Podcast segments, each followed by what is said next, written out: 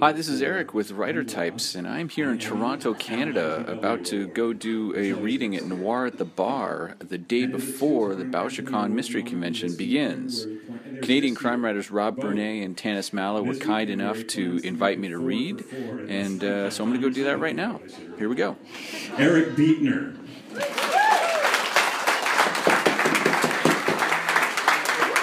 Thank you, sir. Well, like Rob said, I uh, co host a podcast called Writer Types, and we're going to be recording a lot of interviews and a lot of stuff this weekend. So, to kick it off, uh, why don't you say hi to the Writer Types listeners?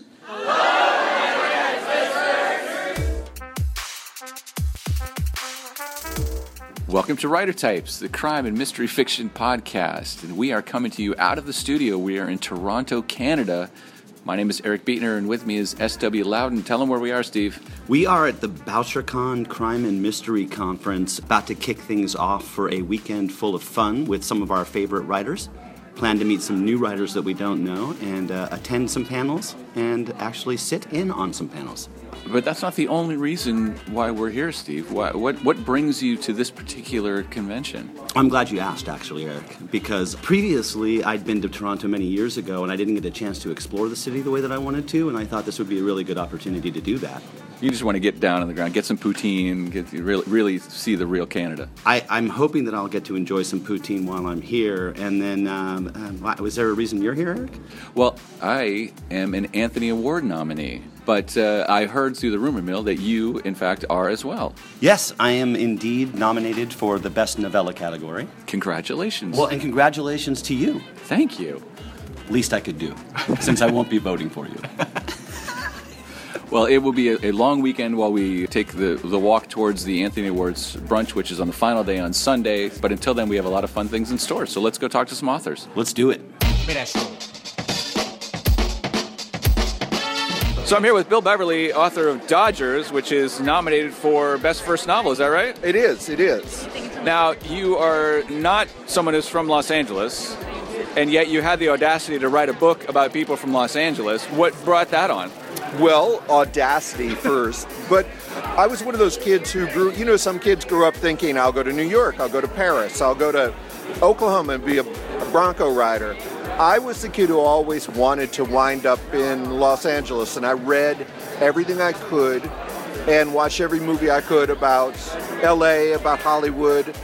And it was a long, long time before I ever got to LA, but I, I just was always an LA oriented kid, even in Michigan. Well, you, you did us proud, even though your characters are a little bit uh, morally questionable. Well, these days, who isn't a little bit morally questionable? Exactly. I've also got Lou Berney here, uh, a veteran of writer types. Come here, Lou. I come on. I have one question. How has your life improved since you've been on writer types? Well, I've made a lot more money. Good. My skin has cleared up, and I feel like I've lost uh, the weight that I've been carrying ever since I turned middle aged. Perfect. That's exactly what we shoot for. I am here with Art Taylor, fresh off of his win for the Macavity last night. How was that? Uh, exciting and surprising, and I was not ready to, to step up to the stage. Yeah, uh, stiff competition. If you weren't going to choose yourself, who did you think was going to best you? Oh my God, that's a hard question. I wasn't expecting that one. Uh, you know, it's such a great range of stories up there, um, and, uh, and and and I'm friends with all the folks, most all the folks on there, know them and all like that. So what's funny is, is even as I was obviously, you know, hoping that I would win, there were so many people I was cheering for. No matter who stepped up, I'd be cheering loud. Yeah. So you and I run into each other mostly at conferences over We the do. last two or three years. Yes. I'm wondering, uh, is the day that you stop going to conferences the day that you stop getting nominated for every single award that's out there? No, no, no. this is that's funny. It's, it's um this is a community. This is family. That's the reason I come. It's not for the award. It's just to see the people like you. So I'm, I'm outside the bar. I'm with Laura Lippman and Alison Gaylin. I want to know from you guys, when you come to these things, so you've been doing it for a while, is there anyone that still you kind of fangirl over? Always. I have so many people I'm a fangirl of. You know, Sara Paretsky is still someone I'm incredibly excited to see. And through the weirdest quirk of life, my husband, who does a lot of genealogy, he found out that he and Sara are distant cousins. Really? Yeah. There's like there's like some guy in Israel named Moshe, And he found out that he and, and it's like he said to David one day, "Have you ever heard of the American crime writer Sara Paretsky? She's your cousin." So I sometimes send Sara photographs of my daughter, like, "Here's little cuz," but I'm still sort of. I mean, inside I'm just like dying because Sara Paretsky. Yeah. Alison, how about you? Um, I would say I would say Sara Paretsky and also Laura Lippman. That works out well because you're hanging out. yes, honestly, like I mean, Laura's a really good friend, but I, I would say that I still kind of fangirl over her. I love her latest book. I'm really excited about it. And, Excellent. You know, so-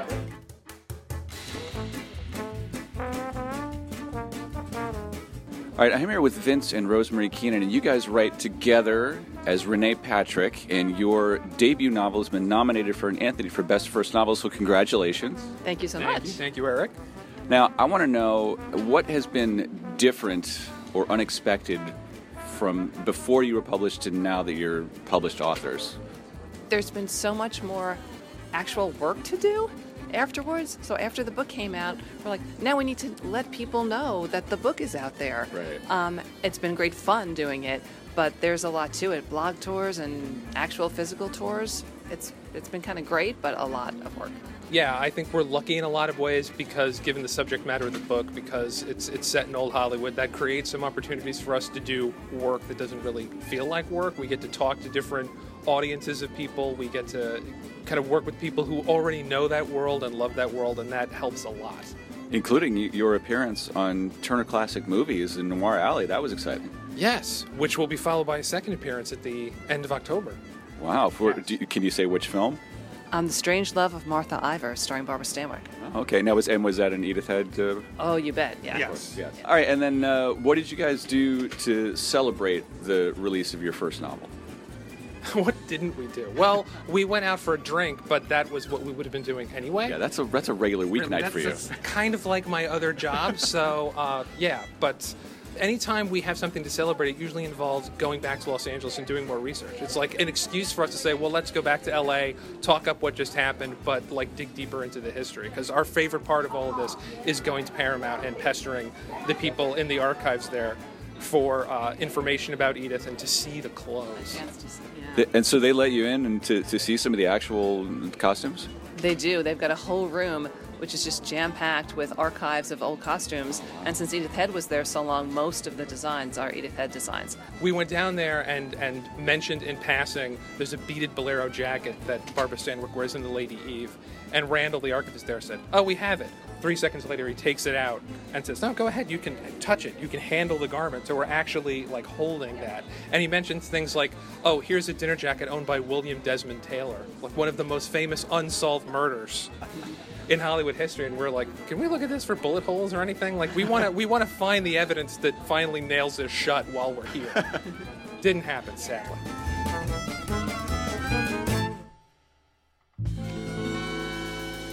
It's been a fantastic conference, and we've talked to a lot of authors, but we can't talk to them all, Eric. No, we can't. So we had to turn to our trusty field reporter.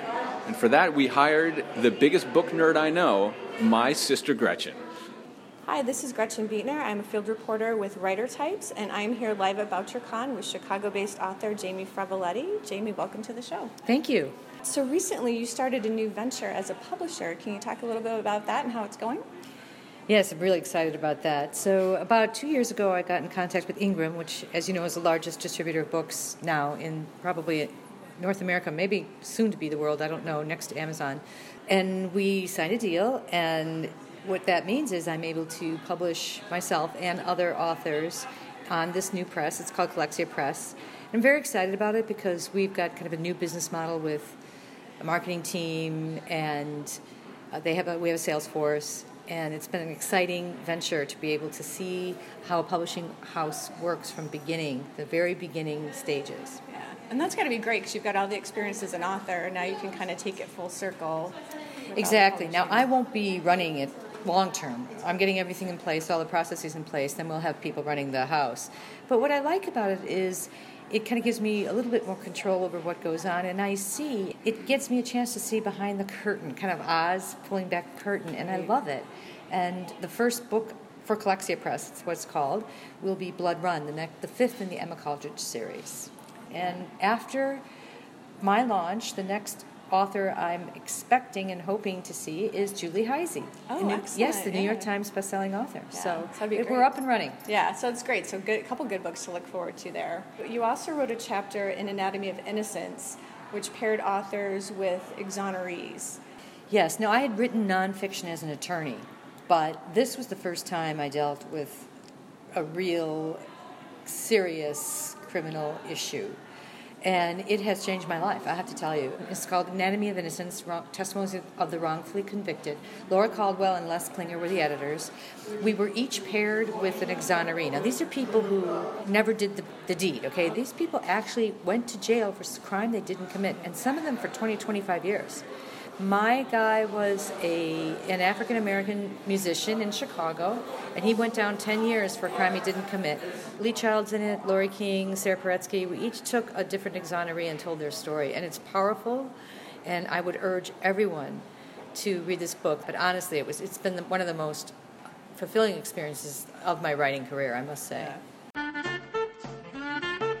So I'm here with Matt Goldman. Uh, he's here with his debut novel, Gone to Dust. Matt, how are you uh, enjoying your BoucherCon weekend? It's great. Uh, mystery writers are great people to hang out with. Way better than those vultures in Hollywood, right? Not if they're listening to this. We, we just uh, had our panel for the uh, debut authors. We talked a little bit about uh, the things that have been different and, and unexpected in, in publishing. Is, is one of the most unexpected things how nice everyone is in this crime community? nice, supportive, so encouraging. It's weird that this group of people who sits around in a room all day by themselves and thinks of clever ways to murder people turns out to be one of the nicest groups on a whole of human beings I've ever met. That's weird. It is. I suppose they need to show their other side. Exactly. Yeah.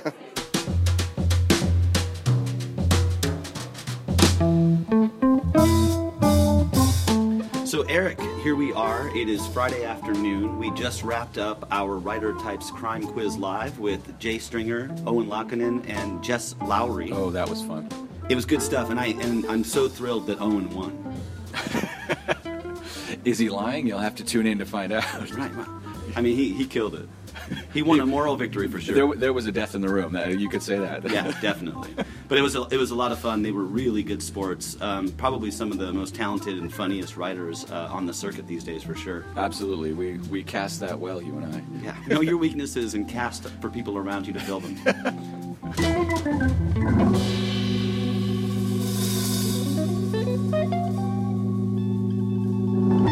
We are here with none other than author and editor extraordinaire John McFetridge. John, how are you? I'm very well. John, you are on uh, the volunteer committee for BoucherCon 2017, That's right. and you are also the editor of the BoucherCon anthology. That's right. Passport to murder. So, John, tell us what your duties as uh, the volunteer committee chair entails. The first thing that always gets said about this is the BoucherCon is an entirely uh, volunteer-run convention. It's everybody working in it is volunteer. So that sounds like it's a really tough thing to do, but the, the thing is, there's a lot of people who want to volunteer, a lot, a lot of people who uh, have done it before. So it's mostly just watching people who know what they're doing. It's the best kind of job. It is. I start. I, the, the first time I volunteered was a few BoucherCons ago, and then it was easy to just kind of get involved in the in the committee because it is. On the one hand, it's sort of the same thing every year, but it's same in structure. It's different in content every time. Now, the anthology, Passport to Murder, how early on did you get involved in that? Uh, almost right at the end of the last BoucherCon. Is this something you volunteered for, or were you drafted into it? I was uh, asked if I would be interested in doing it, and I was. And were you? I was honored to be asked. He has a politician's ease about the way that he lies. One of the, one of the stipulations I put up though was I didn't want to turn anyone down. I didn't want to receive a bunch of short stories and have to tell people that uh, it wasn't going to the anthology. So there's 180 stories in this anthology. the book is $85. No, no. What happened was they, there were uh, uh, three readers read the stories first, and they culled them and passed them on to me. This way, we felt that at least there was a kind of a, a, a range of taste. It wasn't just what I liked. I'm noticing a trend where John likes to work with volunteers who already know what they're doing. he likes to work edit an anthology where it's pre-vetted for him. You're a very very lazy man, aren't you, John? the word politician came up earlier, and now I'm thinking. It does make you wonder, though, the logic behind agreeing to speak with us. Because we're ill prepared for this interview. No, that's true. Do you have any questions for you? no, I have no questions for me. Now, John, uh, among the many books you've written, you've written four books in the Toronto series. That's right. Um, and I read a really amazing recent interview with you uh, where you had a lot to say about Toronto. Um, I'd love for you to share some of your views about this city from a crime writer's perspective. Because let me just say, as as a reader, your portrayal of Toronto is not always the rosiest. That's right. It's well, I'll tell you, uh, like a lot of people, I think one of the things Toronto brags about a lot is that it's it's multicultural, and really what that means is immigration has been way up in Toronto for a long time. So half Toronto's population is a little over two million. Half the people here were born somewhere else, and that's a great setting, I think, for crime because there's a lot of people trying to do stuff, a lot of people looking for an edge or trying to they're competitive, that kind of thing. But when I f- first moved to Toronto, uh, one of the first jobs I got was as a location scout for films that shoot here, and I thought it would be a great way to get to know Toronto. It turns out every assignment I got was try and find an apartment building that looks like it's in New York.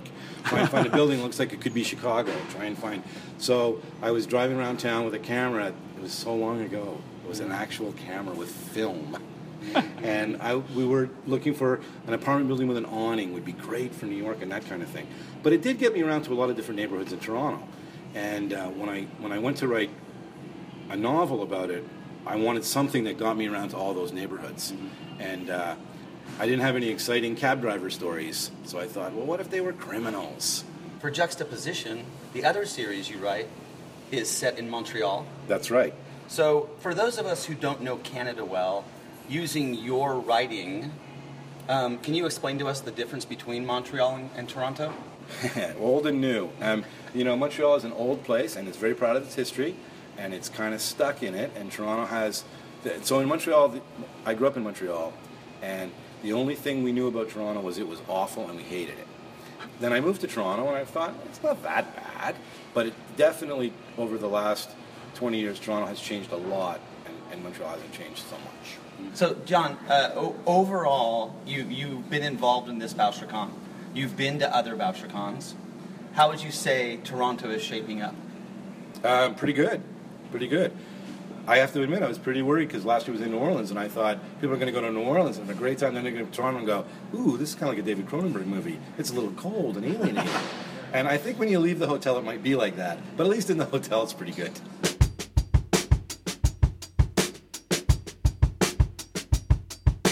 All right, I'm here with uh, Eric Rickstad, who uh, properly spells the name Eric. So thank you for that. Yes, yes. Uh, my parents, uh, I'm indebted to them. So you, you've been doing this for at least a little while. It's, it's not your first rodeo. What- what's changed from the first time that you were here at one of these things for your debut novel versus now? Personally, I'm just more relaxed. I have a lot more fun doing it. Early on, you're a little stressed, and now it, you know, it's a lot of fun, and you know, I get to meet more and more great writers that I really like. Now, do you feel at all bad about contributing to the proliferation of the overuse of the word "girl" in the title of your of your novels? I do. I'm I'm totally ashamed. you know, I, I actually did the, the first one. I was kind of on the cusp of all that, and then and then the names of dead girls, the most recent one. I actually actively searched my manuscript for. You know, I, I can't have girls in the title. I just I just can't do it. And then I did because I looked through it and looked through it. And it really pertained, and it was better than, than a lot of the others. But um, the next one won't have girls in it. Okay, uh, tell us about the next one. What's what's coming out next? Uh, well, the next one's a standalone. It's set in the same locale in, in northern Vermont, in the rural area. And it's about a man who's been a recluse for 20 years ever since his wife and daughter disappeared when he came home. Uh, and were never found again. And he, of course, he was the number one suspect. And he finds 20 years later, on the anniversary of his wife and daughter disappearing, a, a young girl who was his, daughter's age, the age of his daughter at the time. She disappeared. So you're here now in this uh, very social atmosphere. You're, you're obviously not a recluse yourself, but is this your kind of environment, or are you more of a homebody? Uh, I'm, I'm a homebody. I'm a woods body. I like the woods. I like being in the woods. So you're, you're one step away from uh, Yeah. being a recluse in the woods. Yeah, I, yeah, I, write write what you know.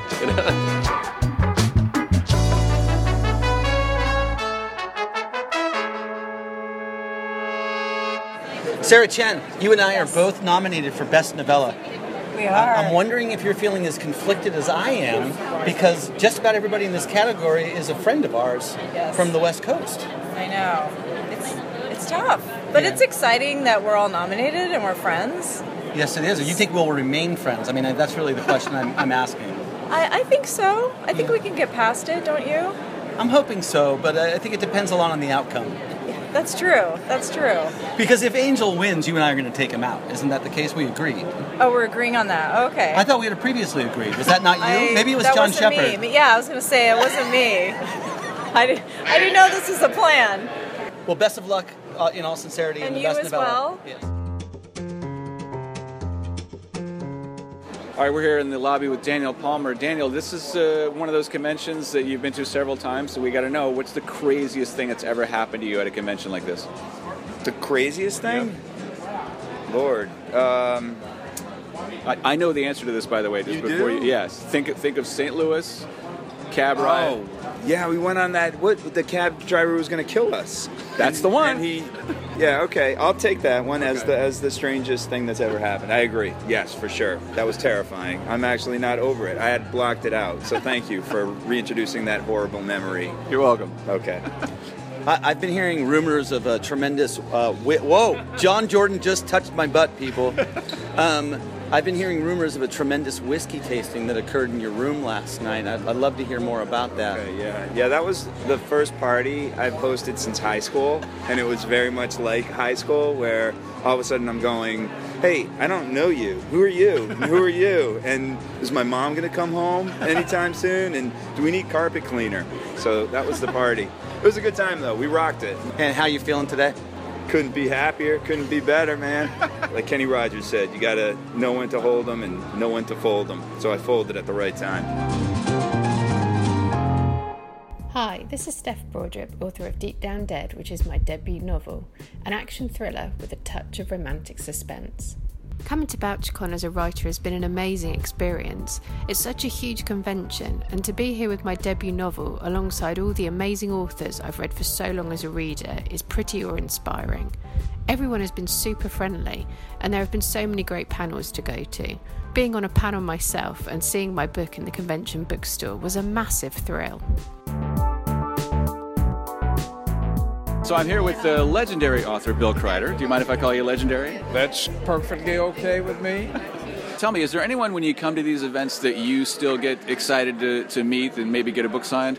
Actually, I do. Not, I used to bring tons of books. I no longer bring books to be signed, but I'm always glad to see anybody. I ran into Alafair Burke today. Wow, what a great! That was a thrill. I'm going to see Charlaine Harris tomorrow night. Another thrill. So yeah, there's still people I love to see. And we both have a love for those uh, classic pulp authors. Is there any of those guys that you got to meet and hang out with? There are several that I corresponded with and never met personally, like Harry Whittington, William Campbell Gault, uh, a few others. Uh, but I never met any of them personally, much to my regret. I have no regrets because I've met you and we've struck up a, a friendship at these sort of events, so I appreciate it. So it's always good to see you, Bill. All right, great to see you, Eric. This is Kristen Lepionka, author of the debut novel The Last Place You Look, and attending BoucherCon as a writer after being a reader and a fan for so long was just an amazing experience. It's so exciting to see how many people are enthusiastic about the genre. It's really great to be able to talk about the types of stories that I write without sounding like a weirdo, which sometimes when you're not talking to mystery readers, uh, I worry about that. it's just a, a great place to, to really be with, I feel like, my people as a crime writer, and meeting all of my fellow writers was fantastic as well. Time for another check in with the Writer Types field reporter, my sister Gretchen. Hi, this is Gretchen Beetner, field reporter for Writer Types, and I'm here live at BoucherCon with New York based author Tim O'Mara. Well, thanks for having me. Um, so, Tim, so your protagonist in your series, Raymond Donne, is an ex cop and he's also a school teacher. You were also a middle school teacher for many years. What do you think is scarier, a room full of middle school kids or criminals with guns or murderers? That's very interesting because uh, early on in my career, unfortunately, I had an incident in my classroom where the officers were called, local officers were called, and as she was walking out, this female police officer looked at me and said, "How do you do what you do every day?"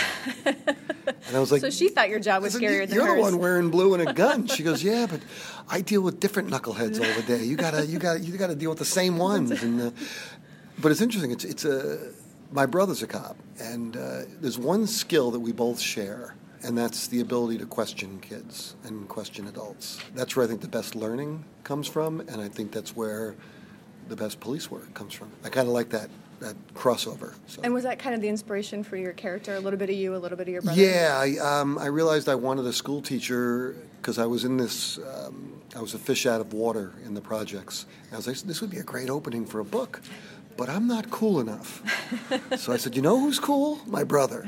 So I, I took the two of us and put us together. And uh, you know, whenever you see Raymond being kind and sensitive and insightful, that's me.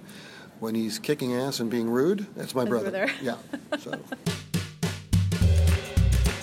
Eric and I are walking down the street right now with uh, author Eryk Pruitt. How y'all doing? We are looking for a place to have dinner. Now, Eryk, when, when BoucherCon was in Raleigh a couple years ago, you took me on a hell ride in the rain to, to go to one of your favorite Carolina barbecue places because you couldn't stomach the idea of me having bad barbecue No, in Raleigh. Have, you can't have bad barbecue when you come to North Carolina. That's a sin. What I want to know is while you're here in Toronto, have you been uh, searching out any kind of specific food or dishes or restaurants? Man, I've been looking for poutine. They have smoked meat poutine. They have pulled pork poutine, brisket poutine, brisket chili poutine. I've seen a duck poutine. I even seen a lobster poutine. I, if I eat that, I'm not going to tell my friends, but there is a lobster poutine, and I plan to have it. And It uh, turned into Forrest Gump all of a sudden. yeah. I think there is a shrimp poutine. Eric, are, are we having poutine for dinner? I like that option, Steve. Thank you. Eryk, congratulations on uh, your new novel, What We Reckon. So, uh, I guess our first question is uh, what do you reckon? Oh man, I reckon I'm looking forward to a big old plate of poutine. Me too. Now, this is not your first poutine, though, right? No, no, no. I've, I've been around the block on a poutine here in Toronto, Canada. This, this, this is going to be my first. It's, it's not even my first poutine today, brother. Now, that's a book promotion tour right there. Uh, hopefully that shows you my level of commitment. What, what is it about the poutine that you like so much? Is it the french fries, the gravy, or the cheese curds? Man, I like the whole thing. Any, anytime, anytime I go somewhere, I like to know what it is they got to eat, and then I want to know who makes it the best. They call it an obsession. All right, your new novel has been described as Full Metal Faulkner. How do you live up to high praise like that? I want to thank Jim Thompson for that quote. Thank you, Jim, for Full Metal Faulkner. That's a hard one to live up to, but I want to let you all know I don't have nearly as many run-on sentences as uh, William Faulkner does. I do make liberal use of my periods and commas. I, I promise you. So, so if you like punctuation, that, that's that's not as impressive a blur. I punctuate the hell out of it. Yes, sir. Speaking of Faulkner, do you fully identify as a Southern fiction writer? I like to think so. Yes. Yeah. I like to say it's the New South, not like the South where that gets the bad rap in the newspapers, but it's the New South. You know, pot that melts. But you, okay, so you grew up in Texas and you currently reside in North Carolina. Yes, sir. Um, would you consider Texas writers Southern writers, or do you think that Texas has its own flavor? I think, hey, I do think it has its own flavor, but as far as like the regional regionalism goes, they say that the South ends in Dallas and the West begins in Fort Worth. So as long as you're down there in East Texas, you know, Joe Lansdale territory, you're still very much Southern. Is this novel, do you think, a, a departure for you from your first novels, Dirtbag and Hashtag, or is this more of a continuation of the, the Eryk Pruitt voice that we know and love? I like to imagine it as a continuation, most definitely. If you were, if you liked my first two novels, you're gonna feel right at home with this one. And this one, I tell the story in two parts as opposed to three. But uh, Oh, but- wait a minute. That's now you've lost me. No, no one said there'd be math in this podcast. I'm not sure. Those questions will be on the test. Yeah, that's, really, that's really the only difference. A lot of times I like to, to let three people tell the story, and I still do it, but as opposed to over three distinct parts, it's really just two. That's the only difference. It's still the same, you know, wet and wild shit slide of fun that you've been having in the first two. You're also an indie filmmaker. How, how does your approach to writing differ your, from your movies to your books? I think I, ha- I get to spend less time really internalizing what they're doing because it's the great thing when you work with such really, really good actors. Like the new film we've got coming out called Going Down Slow. I was fortunate to work with two already award winning filmmakers, Meredith Sousy and Michael Howard, as actors. So you can watch them, you know, take over the internalizations that normally I would have to write in. It's such a collaborative thing, it takes all the pressure off of me. So our food's about to get here, so we're gonna mm. hit pause and enjoy our food, but we will be coming back to get Eryk's review of our bulgogi poutine and our fried chicken poutine. So Hell stay yeah. tuned. I'm looking forward to it.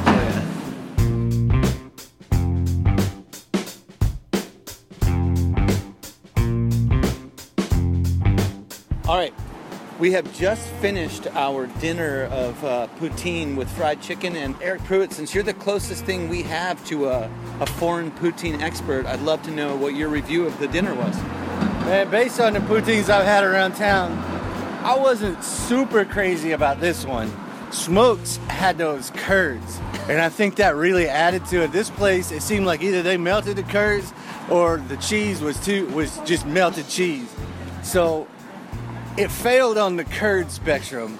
The fried chicken was banging. That stuff was really good. But I tell you what, if I wandered in there about midnight with a belly full of whiskey, I'd probably love the hell out of that poutine. But I think on the Toronto stop, it wasn't super impressive, but the company was nice. It's always fascinating to talk to so many writers and, and to get all their different takes on, on a conference like this because this really is uh, it's it's a unique experience in the writer world where you get to come out of your cave and, and actually interact with other people. because the fact of the matter is, hanging out with all these writers and these i- these industry professionals is so much fun. Such talented, wonderful people to be around, um, and it really does feel like your tribe. Yeah, absolutely. So let's go meet some more tribe members. Let's do it.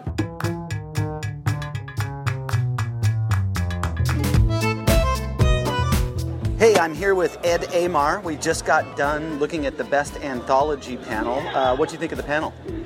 I thought it was great. I voted for all of them, every one. How'd you actually manage that? I've been stealing ballots the whole time. Does that mean you're going into people's bags or into their hotel rooms? No, it's uh, nothing creepy. I'm going to their hotel rooms. Oh, fair enough. I thought I recognized you. Yeah, yeah, yeah. That was me. That was me. Speaking of strange things happening at conventions, what's the strangest thing that's ever happened to you at a writing convention? Wow. Oh, actually, you know what? I do have something. Uh, it's I'm not someone to get hung up with stereotype or gender constructs or something, but the last uh, convention I was at, Chris Holm had just won the Anthony, and I went up to him to congratulate him the next day, and I went to give him a hug, and I uh, stood on my tiptoes, and it didn't really, you know, it wasn't something I did consciously, but ever since then I felt a little emasculated, and I think whenever Chris sees me, he knows that he is sort of one up me and is maybe a bit more of a man than I am. Oh, hey, speaking of which, there's Chris Holm. I gotta go. Talk to you later. I'm here with author Laura McHugh, and Laura, I have to ask: when you come to these uh, sort of conferences and you're around all these writers, is there anybody that you still sort of fangirl out about meeting? I love Laura Lippman so much, and I've met her several times now, and she is so nice. But I still like feel like I'm gonna get teary every time I go up to her to get her to sign a book. And have you had that? Like when you see her again, does she remember you? Do you have to introduce yourself all over again? Oh no, she knows who I am. Like the very first time I had her sign a book for me, and I was holding up my name tag, you know, for her to see my name. She's like, "Oh my gosh, I'm so happy for all this stuff going on with your book, and so excited!" Like she knew who I was, and then of course I got all teary. I'm like, "I love you." Like I said, I love you. She's a class She- act. She, yes, she's used to that kind of thing. Didn't phase her one bit. So, have you ever had any just crazy experiences at these kind of things? What is there a wacky story that stands out? No. No? Yeah, I can see in your eyes. There's something you're. There's a story you're not telling me. Not on the podcast. All right. No. Eric, I've got a fever, and there's only one thing that can cure it, and that's another field interview from your sister, Gretchen. Hi, this is Gretchen Beetner. I'm a field reporter with Writer Types, and I'm here live at BoucherCon with writer Andrew Grant. Thanks, Gretchen. It's a pleasure to be here. Thank you for taking the time to talk to me. Yeah. So your latest series, Cooper Devereaux, is the the protagonist, and this one you set it in Alabama. And do you have connections to Alabama, or? Um, well, very loosely. There, there, are really two reasons that I set the series in Birmingham, Alabama. The first one is a kind of sensible reason, which is that when I was planning out the, the plot for the first in the series, which is False Positive, um, the plot called for um, a combination of a big major city that was near a place where you could feasibly have a cabin in the woods. You needed both locations. But the real clincher for me is that I'm actually from Birmingham, England. I was so, wondering about that. I was if that had any yeah. connection. so I and I I'm a, I love symmetry, and I just thought there was something really nice about someone from Birmingham, England, writing about Birmingham, Alabama. Alabama. So that that that sealed the deal. Okay, excellent. And then so I just read your false or false friend, your newest one, and in there, at one point, they go and they eat at Sneaky Pete's hot dogs. They do. and I was just wondering, so I have a cat named Sneaky Pete. Oh, excellent. So, you uh-huh. know, he wants to know if he's the inspiration for that because he's been telling all the other cats that. excellent. Well, I think that he should continue with that line because, you know, if, you, if your cat is, uh, you know, is, uh, is getting one up on the other yeah. ones, I think it's important to go with that, yeah. Absolutely. Yeah, but Sneaky Pete's is a great place. Yeah. And, um, you know, in, in, Birmingham, one of the things is, you know, they take their barbecue seriously. And uh, that's one of, been one of, know, I've spent a lot of time there researching the locations and so on. And um, yeah, I always come back a few pounds heavier than yeah. I went. so you said you're starting on book three of, of this series? Well, or? yeah, actually, book three is it's finished. Oh, it's, it's done. Uh, oh, yeah, good, it's, good, good. It's getting launched on uh, January second. Oh, excellent! Yeah. So right around the corner. Yeah, and it's it's one I really enjoyed writing. Um, what happened? It's called False Witness. Okay. And um, the, the idea for this book, it opens with, uh, you know, Cooper Devereaux is still in trouble. He's trying to sort things out with his girlfriend. He's still got all kinds of trouble in his personal life. But professionally, uh, a 21 year old girl goes missing. Um, well, in fact, she's 20 when she goes missing. She's discovered on her 21st birthday, murdered, wrapped like a birthday present in a sheet. and the following day, another girl who's just turned 21 mm-hmm. is discovered murdered. So um, the, the police obviously realize that there's a killer on the loose for some reason murdering girls who are just turning 21. And um, initially, they're, uh, you know, he's got nothing to go on. There are no clues. There's no obvious reason. And that's what I really love about writing this series because um, I'm really drawn to the kind of crimes that have no obvious explanation. You know, Dillinger in Chicago was asked, "Why did you rob the bank?" And his answer was, because that's where the money is. you know, those kind of crimes are straightforward. Right. Other crimes, I've read countless um, criminal psychology books and FBI profile and memoirs, and there are all kinds of crimes out there that, on the face of them, seem to have no explanation because a regular person cannot possibly contemplate why right, yeah. these just appalling acts of, of, of brutality actually make sense to people because for these perpetrators, they don't wake up in the morning and give a Machiavellian laugh and decide, you know, today I'm going to do something evil. You know, they do the only thing that they think they can. They, are driven to it. There's no alternative. So, in the same way that a, a, thriller contains an element of mystery that you have, as a reader, you, you have to figure out, it's, it's for me as a writer, it's the same thing, trying to figure out what it is that motivates these people to do things that the rest of us just could never, ever dream of doing. Yeah. Steve and I are here with Alison Gaylin right after our crime quiz live. You uh, you swooped in and uh, threw out an answer for Jay Stringer. Congratulations for knowing Al Roker wrote mystery novels. I am. My knowledge of Weathermen is is boundless, apparently. So yeah, I'm really I'm very uh, honored to. Is, now, does it bother you a little bit that now this is really what you're going to be known for? Other than uh, the books are now taking the second place to your your knowledge of TV weathermen. Yeah, you know, I didn't really want to let on too much that I did have this knowledge, so I, you know, I kind of outed myself. Uh-huh. But you know. aside from this conversation, what is the strangest thing that's ever happened to you at a mystery convention? Well, it's just such a strange experience in general, the entire thing. Oh, I know. I did this reading for this guy, Eric Beetner, and I only got to read one page of my book, so that was kind of strange. That's actually not that strange for Eric. He's allowed me, I've done readings with him where I've flown across the country and gotten to read 60 seconds. yeah, that's it. I know there's like tons of us. That actually was really fun. Besides that being one of the, you know, the strangest things. It was probably the most pleasurable reading I've ever had because I hate reading for longer than two seconds, really. So I, I really enjoyed it. You know. Well, you know, Steve and I are both nominated for Anthony Awards, Yes. as as you know, uh, and you yourself have been nominated and won several awards. So we're here to get uh, the advice for what we do when we lose. Um, You don't even know. You're, you're used too used to winning. I, I prefer ta flipping tables over and screaming prostitution whore at the top of my lungs.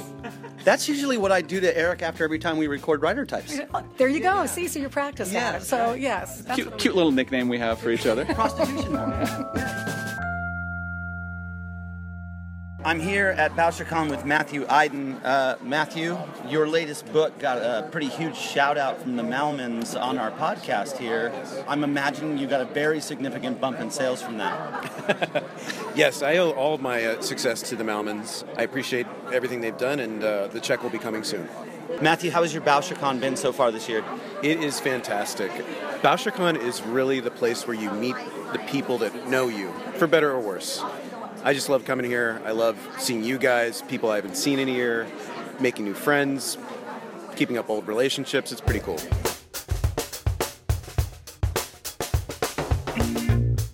This is Jennifer Susar, author of the debut novel Parent Teacher Association. Coming to a conference like BoucherCon was not only really fun, but it rounded out the whole experience of what it means to be an author. When you're writing, you isolate yourself and enter into an inner world and you spend a long time there. So when you come to a conference, you get to step out of that quiet shadow. And when you're bringing your first novel with you, it's a celebration.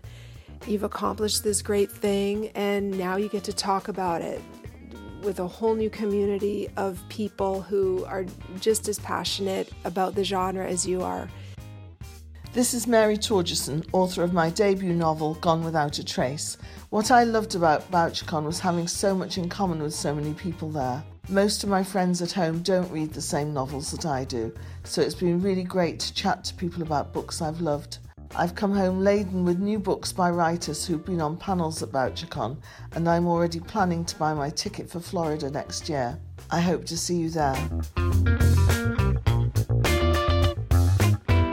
Well, Steve, here it is Sunday morning, the morning of the Anthony Awards ceremony, and you and I have had a long weekend, a little bit tired, but energized to get in there and uh, and see who was going to win these really tight categories. Yeah, I've talked to a lot of the authors that are nominated. I think everybody is definitely embracing the it's nice to be nominated, and I think I'm definitely in that category as well at this point because, uh, as I said earlier, it is if you're going to lose, lose to your friends. And Absolutely. I count pretty much all of the nominees this year among my friends. It's special in that way, and I think the, the same goes for uh, every category. I mean, I was looking at the nominees for best novel. It's uh, how do you choose best debut novel? That that is a, just a murderer's row of great novels. So yeah, it's it's it's a really good year. Actually, it makes you really think.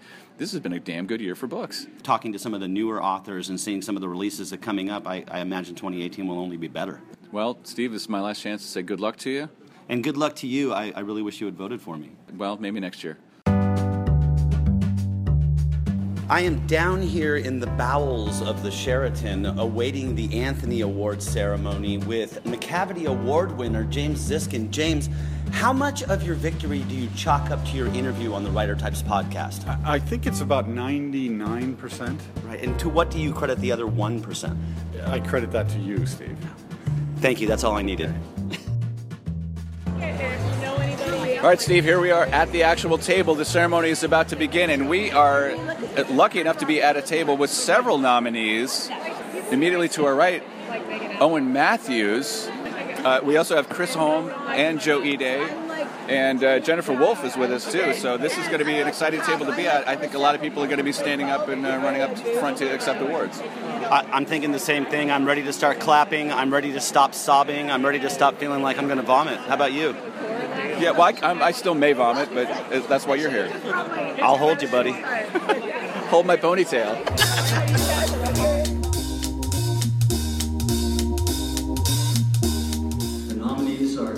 By Phil Beverly.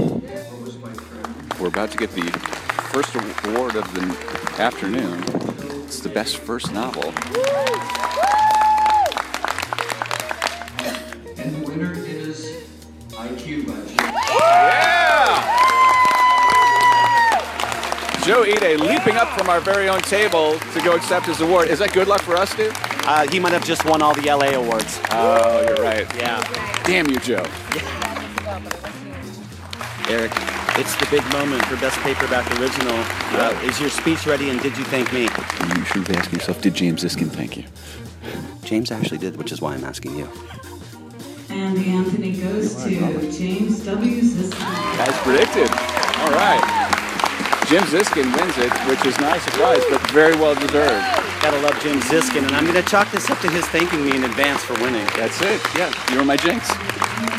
All right, Eric. Here's chance number two. Are you gonna let us down this time? Uh, I, it's what I'm best at. All right. We forgot to mention we're sitting right next to our agent, Amy Moore Benson, and if I lose twice, am I dropped? Terrific. Absolutely. And the winner is Greg Herren for Blood on the Bayou. There you go. The Bouchercon anthology takes it again. I have a story in that one, though. Do I get to? Suddenly, I want to write about guns again. It's time now for the best novella category. They pushed this late, so it must be pretty important into the ceremony. I'm feeling at this point that like this is Schrodinger's award. I'm right now. I'm a winner and a loser. Oh. BK Stevens, the last. There you go. Congratulations to Bonnie.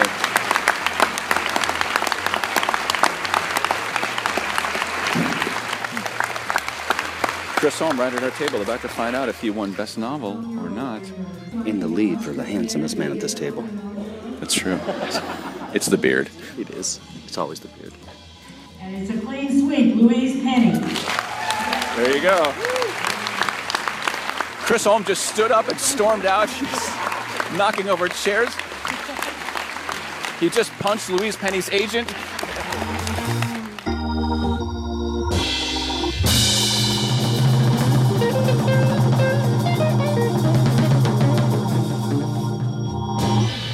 We're here post Anthony Awards with James Ziskin. Congratulations, Jim, but uh, it appears as if you've already broken your award. I, I have, and um, and I'm going to Disney World. No. Do you have anything to say to me that would make me feel better in my loss? Um, well, I was honored to be nominated with you, and I was I was very gratified to see you nominated for two awards. So I think that that's really great, Eric. I know we're not shooting video, but the insincerity comes through on audio, Jim. That was a, that was a nice try, It but is. Um, well, you know, I've, I've been trying to fool people for four days, and I'm, I'm kind of out of gas at this point. All right, we're here uh, once again with Catriona McPherson. Uh, c- welcome back on Writer Types. How has your life changed since your appearance on the show? Oh, well, I don't have time for the little people now. No, I, I'm supposed to be talking about what a fantastic BoucherCon it's been, right? you, can, you can have you can talk about whatever you, want. Yeah, see, I don't take direction anymore. Yeah, it's been a wonderful BoucherCon. It's been a major hoolie, no stooshy whatsoever. Still keeping up with the Scottish dialect. a bit of a mascara melter, and a little bit too much fake blood in the bathroom. But apart from that, great stuff. That wasn't fake blood. Oh, I wish I hadn't licked it now.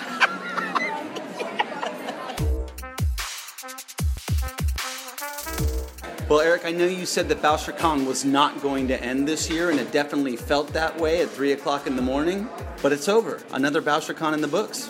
Congratulations to all the winners at the Anthony Awards. It was great to be in the room as nominees, and, and some really fabulous books won. So I, I, it was a great weekend overall. Yeah, we had a blast. Thank you guys so much uh, for everybody who put up with us shoving our phones and microphones in your face. We hope you enjoyed this episode. If you did, please uh, consider subscribing and leaving a review at iTunes, Stitcher, SoundCloud, or just about anywhere that you get your podcasts.